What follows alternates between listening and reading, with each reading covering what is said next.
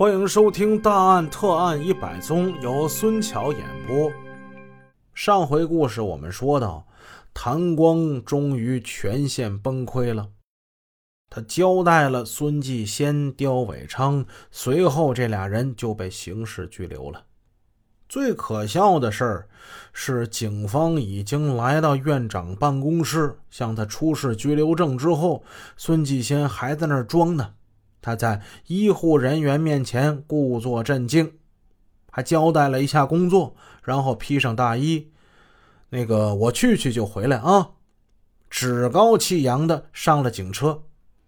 面对岳审员，孙继先拒不承认犯罪事实，不做交代。他说：“几个副院长这是想搞垮他，以便取而代之。孟一夫用买黄金的鬼话骗了他很多钱。”谭光，谭光，这是对我乱咬，我跟他不熟。他说跟我发生过关系，哼，那你让他说说我身上有什么特征啊？简直是笑话嘛！我能看上他，我的妻子陆玉芬从各方面条件来说都比他好，我为什么要去丢掉个西瓜去捡芝麻呢？孙继先继续是振振有词，他的这些歪理理所当然的也受到了许东升的驳斥。在同案犯的交代下，大量确凿的证据面前，孙继先终于是败下阵来，开始陆续做了交代。不过，在他看来，杀掉两个人不算什么，因为他不是一般人物。我跟你讲啊，我呢是干事业的，如果中国的中医界没有我，那将失去光彩。孙继先这些不要脸的话说的趾高气扬，哎。不管是到哪儿，哪怕是身陷囹圄，他都得拿着那个范儿。后来他又要求给他点时间，在看守所里，他要写医学论文，这样就能使组织上认识他的价值，减刑从轻处罚。在弄清案情真相方面，谭光的交代是最为具体准确，起到了重要的作用。许东升认为，不仅需要谭光的口供。还应该使这个为虚幻畸形的爱情所迷惑、不能自拔，并走上绝路的女人认清孙继先。谭光，我问你，你想过没有？你为什么犯罪？孙继先真的是为了你吗？他既然能狠心杀死陆玉芬，那么即使你跟他结合，还能有什么幸福可言呢？你也提到了，他多次讲杀孟一夫的事不用你管。可为什么最终还是要由你去动手呢？句句话都点中了要害，启发性的话就如那阵阵春风吹来，使谭光痴迷的脑子清醒了不少。他想到自己从一个令人同情的弱女子沦为了杀人犯，想到这两个家庭的毁灭，想到自己玷污了有着光荣革命历史的家庭。想到未成年的女儿也成了杀人帮凶，想到连累了怀孕中的妹妹和很有发展前途的妹夫，他懊悔万分，失声痛哭。此案侦查与审理的历程颇为艰难，难难在孙继先杀害陆玉芬没有直接证据。办案人员带着陆玉芬的骨灰赴大西南，请国内具有权威性的核物理与化学科研单位进行检查。结论是，陆玉芬的骨灰与六份非磷化锌中毒死亡的比对样本相比较，其锌元素含量高达十倍以上。二，陆玉芬的骨灰与已知磷化锌中毒死亡的比对样本相比较。锌元素含量无明显差异，加上谭光的交代与揭发，有大量的辅助证据可以证明陆玉芬是被孙继先毒杀致死。孙继先本人也在预审之中做了交代，但是咱们前文提到，他后来推翻了，翻供。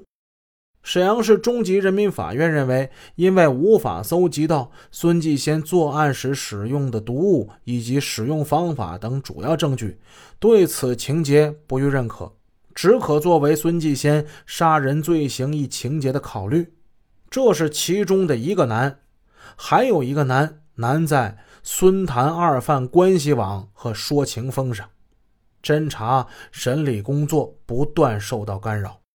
在一封封飞向各级执法机关的说情信之中，孙继先的父亲致中央有关部门的信引人注目。可怜这位年逾九旬的老中医，辛辛苦苦将四代祖传医术尽数交给自己的儿子孙继先，一心指望他能承继祖业，发扬光大。万没想到，他在平步青云，成为院长、企业家、名人大款之后，他的私欲与野心急剧膨胀，无法无天，干出了伤天害理的杀人勾当。虽然家人不敢以详情相告，怕这位老人年事已高发生意外，但他已经猜想到自己儿子犯的罪不轻。他在求赦信之中恳切地写道。见此，老朽斗胆恳请首长及司法部门，如我儿季先确属罪可当诛，岂宽宥其生命，戴罪立功，令其挽救更多患者之生命，以赎罪深。今承此函，羞愧难当，悲愤交加，老泪沾裳。月圆人缺，岂不伤感？恳求宽宥，赎罪已偿。老头很有文化呀，能看出来他很爱这个儿子，他不想让这儿子死。然而法律是无私的，是公正的，在法律面前人人是平等的。作为医生，医院的院长孙继先却以药物杀人，手段残忍，民愤极大。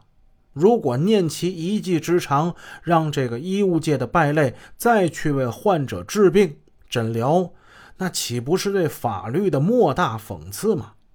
时间来到一九九三年九月十七日，在经过几年的侦查审理之后，辽宁省高级人民法院对孙继先、谭光、刁伟昌三名被告人的上诉作出了终审裁定，驳回上诉。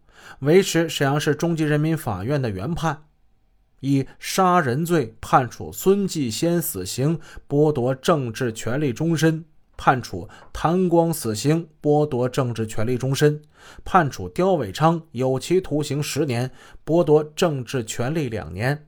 同案犯孟兰经市法院判处有期徒刑三年，缓刑三年。孟兰表示服刑，不上诉。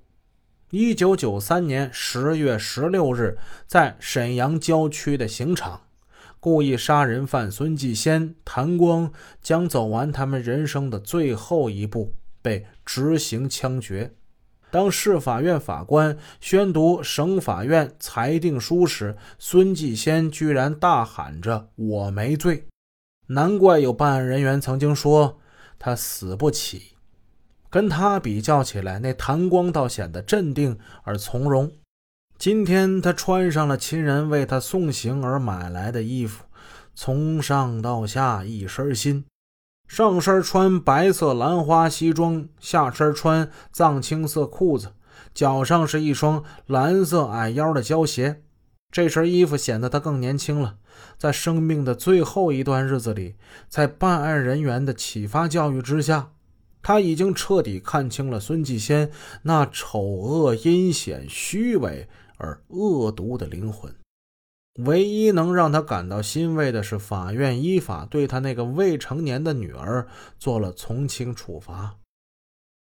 谭光终于要走完自己人生的最后一步了，在横在面前的土崖不远处，他跪了下来，他在反思，他在忏悔。